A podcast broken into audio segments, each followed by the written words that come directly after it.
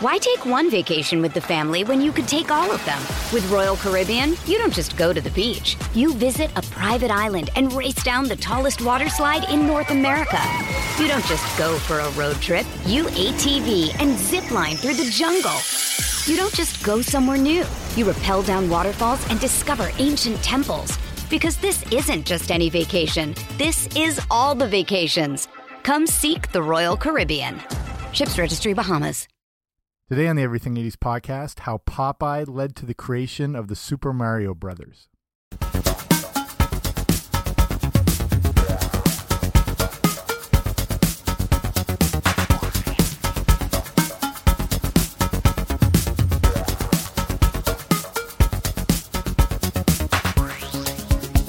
Hey, how are you? What's happening? Welcome back to the Everything 80s podcast. I'm Jamie. Thanks for coming on out.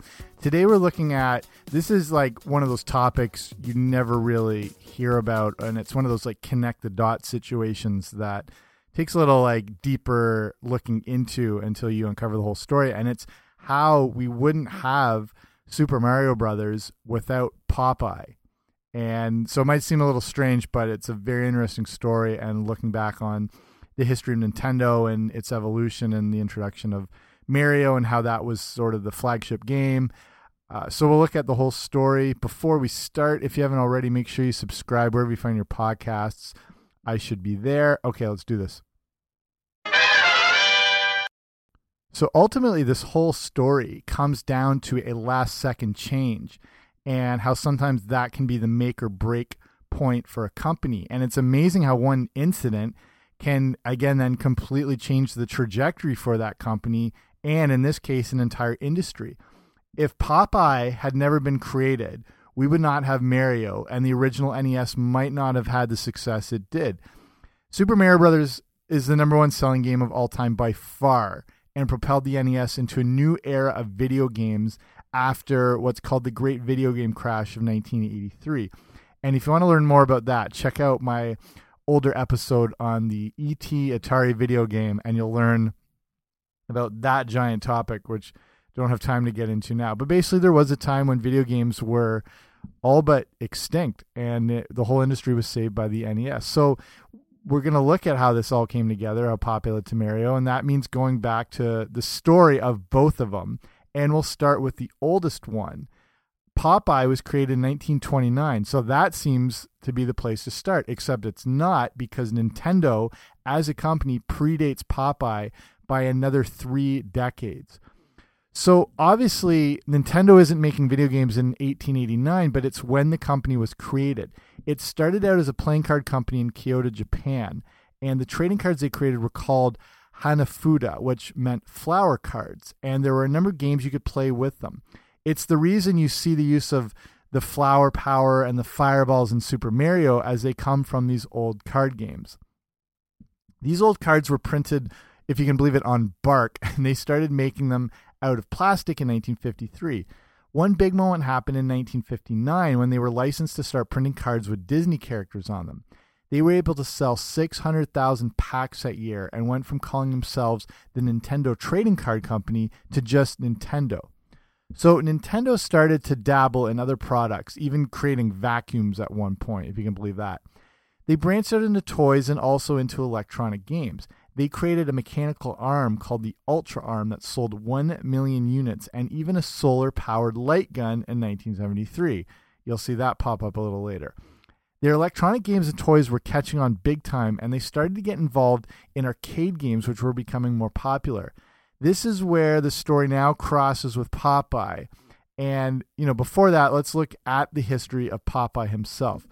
So, Popeye the Sailor was created by Elzie Crisler Segar and first appeared in the Daily King feature comic strips on January 17th, 1929.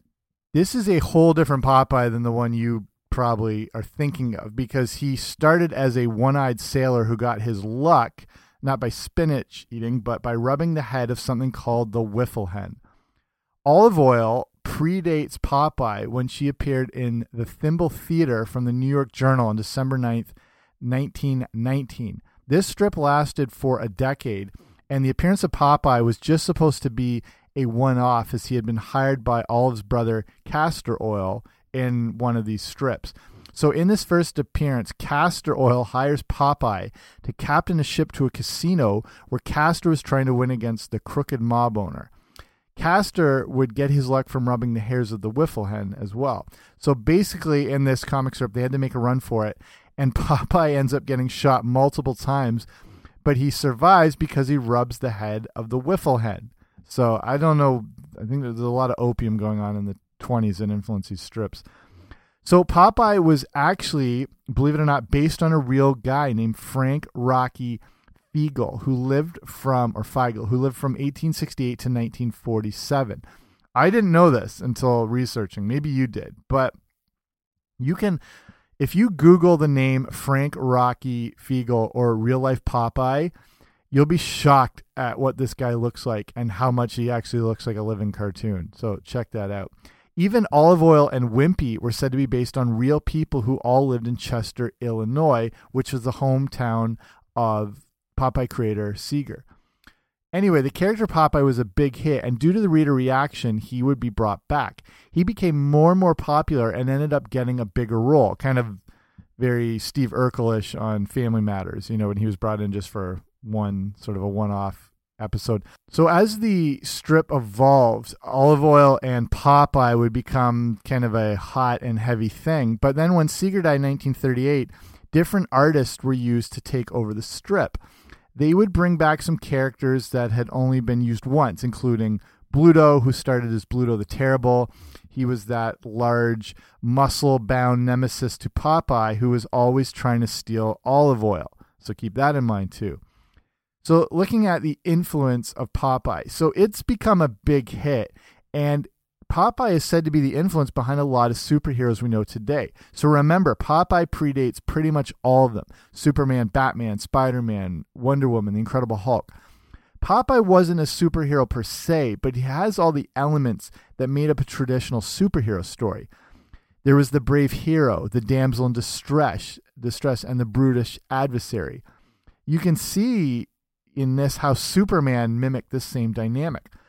So Popeye as a character was becoming immensely popular now, and the first animated cartoons started rolling out in 1932, and then there were the comic books, which were also big sellers. There was the made for TV cartoons from the 1960s that came out, and then a series of regular TV cartoons were commissioned. Bluto needed to be changed to Brutus at the time due, some, due to some copyright issues that came up with Paramount. On September 9th, 1978, the all new Popeye Hour debuted on CBS Saturday Morning Cartoons. It was an hour long show made by Hanna-Barbera Productions, and not long after, the feature film with Robin Williams was made. So Popeye was very well known, obviously, and a hot commodity at the same time. For a new upstart video game company, this seemed like the perfect theme to put into a new arcade video game. So now we're looking at Nintendo and them getting started in the video game industry. So Shigeru Miyamoto was a video game designer that worked for Nintendo and has created some of the greatest games ever made, including The Legend of Zelda, Star Fox, games like F-Zero. He was originally hired by Nintendo as a toy designer, but would become the company's very first artist. So Nintendo's first arcade game would be called Sheriff, and it came out in 1979. The game was also known as Bandito and was a Western style shooting game. It involved controlling a county sheriff who would have to protect the town against bandits. There is also a captured woman, so he has to protect the town and also rescue her. So you can probably see where all this is going. People liked it, but I don't think it was a runaway success. Miyamoto was the art designer for Sheriff, uh, and the first game that he would actually work on was Radar Scope from 1980. This was kind of a Space Invaders style video game and involved a new type of hardware that had some good possibilities for other games. Radar Scope did okay in Japan, but when they excitedly launched it in the States, it didn't go over very well. Nintendo was now left with warehouses filled with thousands of these unbought cabinets that they thought was going to be a huge hit when it launched in the United States. So this is now when they start to bring Popeye to arcade games. The head of Nintendo America was Minoru Arakawa, and he was actually the son in law of the Nintendo CEO Hiroshi Yamauchi. He begged his father in law to to provide him with a new game that could be swapped over into all those unused radar scope cabinets. This would be Nintendo's last shot at making it in America as they were facing financial disaster. Yamauchi was desperate and asked every Nintendo employee for ideas that could be turned into a video game, and Shigeru Miyamoto spoke up with an idea. Miyamoto was more aware of American culture and noticed how popular Popeye the Sailor Man was. His idea was to create a video game based on the three main characters. He thought a simple love triangle between Popeye, Bluto, and Olive Oyl would work, as they have been very familiar, and the premise was also familiar from the TV shows. If you're an athlete, you know the greatest motivator of all is the fear of letting your teammates down. After all, a team is only as good as its weakest link. So you owe it to those wearing the same jersey as you to be your best every time you step on the field. That's why there's no vape in team. When you vape, you can expose your lungs to toxic chemicals that can damage your lungs. If you're a step behind, the team's a step behind. Brought to you by The Real Cost and the FDA. Why take one vacation with the family when you could take all of them? With Royal Caribbean, you don't just go to the beach. You visit a private island and race down the tallest water slide in North America. You don't just go for a road trip. You ATV and zip line through the jungle. You don't just go somewhere new. You rappel down waterfalls and discover ancient temples. Because this isn't just any vacation. This is all the vacations. Come seek the Royal Caribbean. Ships Registry Bahamas. Thinking back to the game Sheriff, there would be a woman that would have to be rescued, and that was the basic premise for the game. But people would recognize Popeye and the other characters, and they would already know the backstory and the love triangle aspect. It would be a very quick introduction into the world. But they couldn't get the rights to Popeye, so they were seemingly screwed. Or were they? The concept was a very good idea, but now Miyamoto would need to swap out the characters and come up with his own. He needed to use the brutish Bluto as the main villain, and he took inspiration from Beauty and the Beast, but then embraced King Kong as the perfect beast villain. He thought that Bluto could swap out for a giant ape pretty easily based on their physical characteristics. Olive Oyl would be a woman needing to be rescued, but they would call her Lady and then Pauline. This all came up when they were talking to the Nintendo warehouse landlord named Mario Segale. He had mentioned that the warehouse manager's wife was named Polly, and Polly or Pauline might be a good name. And instead of Popeye, he would use a carpenter that he would name Jumpman. With the story in place, he had to design the game, but his original ideas, including multiple sizes and levels and catapulting characters across the screen, were just too complex to program. He then thought of using slope platforms with barrels that would have to be jumped over. But instead of just one screen like Pac Man, there would be some variations between the screens. A four person team programmed the game and they would call it Donkey Kong. This was the first time that a story had been developed before the programming of a video game. Usually the game was programmed and then they would throw together some sort of theme or story. They sent it to Nintendo of America for testing and the sales managers hated it. They were more focused on games that were based on mazes or shooting, and this was completely different. But Nintendo, like I said, was screwed. They had to get something out there, and they had to make use of all the radar scope units that were just sitting in these warehouses, burning a hole in their pockets. So they put it out there, and you know what happened. This is the success of Donkey Kong. Donkey Kong came out in 1981 and was a massive hit. It was one of the first versions of the platform game genre and one of the first that featured characters that could jump. The game used a full on damsel in distress theme with Jumpman trying to save her from the kidnapping. Jumpman was designed in red overalls and a red cap, which was sort of an everyman look in Japan at the time. They tried to design a mouth for him, but they had such few pixels to work with they could only end up giving him a mustache. So with Donkey Kong being a absolute blockbuster hit, they immediately started on a sequel, releasing Donkey Kong Jr. in 1982 and Donkey Kong 3 in 1983. They would make one notable change, however. Jumpman was now given a new identity and a new name. So you remember the warehouse landlord from before I mentioned?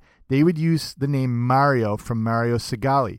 They would also give him a brother named Luigi and turn them from carpenters into plumbers. They also gave Mario some superhuman abilities, including being able to fall from any height while being unharmed. So Nintendo is now a huge player in the arcade game, but they're thinking about the home video game market too. So here is a quick touching again on the video game crash of 83 just because it's imperative to the whole story thing. And again you know kind of baffling to think of a time when video games pretty much disappeared. So atari obviously king of the mountain. They come out in 1979 goes into the 80s the video game industry is on fire with other companies like ColecoVision being in the mix. In 1982 atari was pulling in a crazy 3.2 billion a year and then the et video atari game came out this isn't a single tipping point that derailed an industry, but there was a lot leading up to it. Video games are starting to get a bad name now because anyone could put out a game for Atari, and Atari didn't really do any quality checking or approval. This meant there was a flood of disappointing and almost unplayable games out there that were frustrating people and causing returns and backlash. There was also some more competition. There were other gaming units, and the home computer was now starting to take off the Commodore 64 was offering the ability to play games too, but also do so much more, and the price points were starting to become more affordable. When the ET Atari video game came out in 1983, it set in motion a snowball effect that would bring Atari to its knees. Again, you'll have to just check out the whole other episode to learn this whole thing.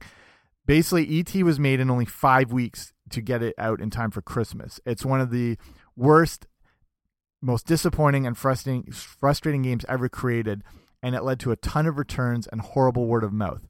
They would sell 1.5 million of them, but produced over 4 million. It was official. People were pretty much over video games now. This was the straw that broke the camel's back. In one year, Atari lost 536 million, and they would drop from that 3.2 billion in 1983 to only 100 million by 1985. When ET came out, their value dropped by 1.3 billion and they would be divided up and sold by 1984. So this is a monumental crash. And though, even though ET isn't solely to blame, video games were not really an interest to toy manufacturers anymore. It seemed like a risk, but Nintendo had introduced the Famicom in Japan, which was the predecessor to the NES, and it was going over well. There was no telling if this would catch on in North America, though, because companies, like I said, bizarrely to think of, wanted nothing to do with video games. They didn't want to touch them because big companies like Hasbro and Mattel had been so burned by the video game crash, they didn't want to risk it. So launching the NES was going to require a pretty epic game, and they would go back to a carpenter turned plumber to be one of the flagship games for the new system. Arcade games have always been big, but they were only about getting high scores. With Donkey Kong, Shigeru Miyamoto had introduced the idea of a story into a video game, and he wanted to take a new approach with the NES games. Instead of just focusing on a high score, there would be more of a focus on gameplay and theme. Everyone was already familiar with Mario from the Donkey Kong games, and those previous years served as good advertising for a new game from a new system. It was a brilliant idea because it, it was like it was a carryover from the arcade to a new home video game system you already know what Mario and Luigi were all about, but now you get to see them in their own eh, new world. There was also the Mario Brothers arcade game that had been out in 1983. The Super Mario Brothers world was actually designed first without their inclusion. The prototype of the game just had a simple pixel square move around the screen, and it was suggested to use Mario as the sales from the arcade game were still going strong. The game would include Super Mushrooms, and this gave way to the new name Super Mario Brothers.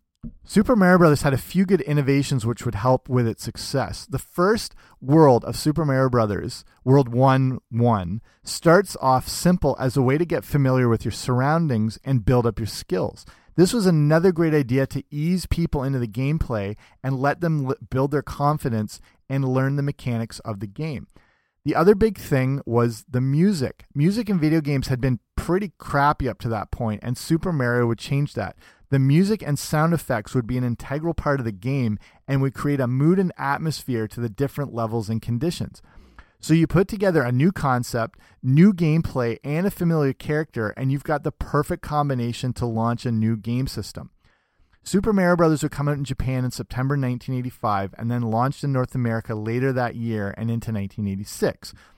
Obviously, I don't need to tell you what a massive hit this was, and the NES changed culture and the childhoods of every kid in the 80s. The game and system relaunched the video game industry from that crash of 83 and took it into a whole other level that no one could have anticipated.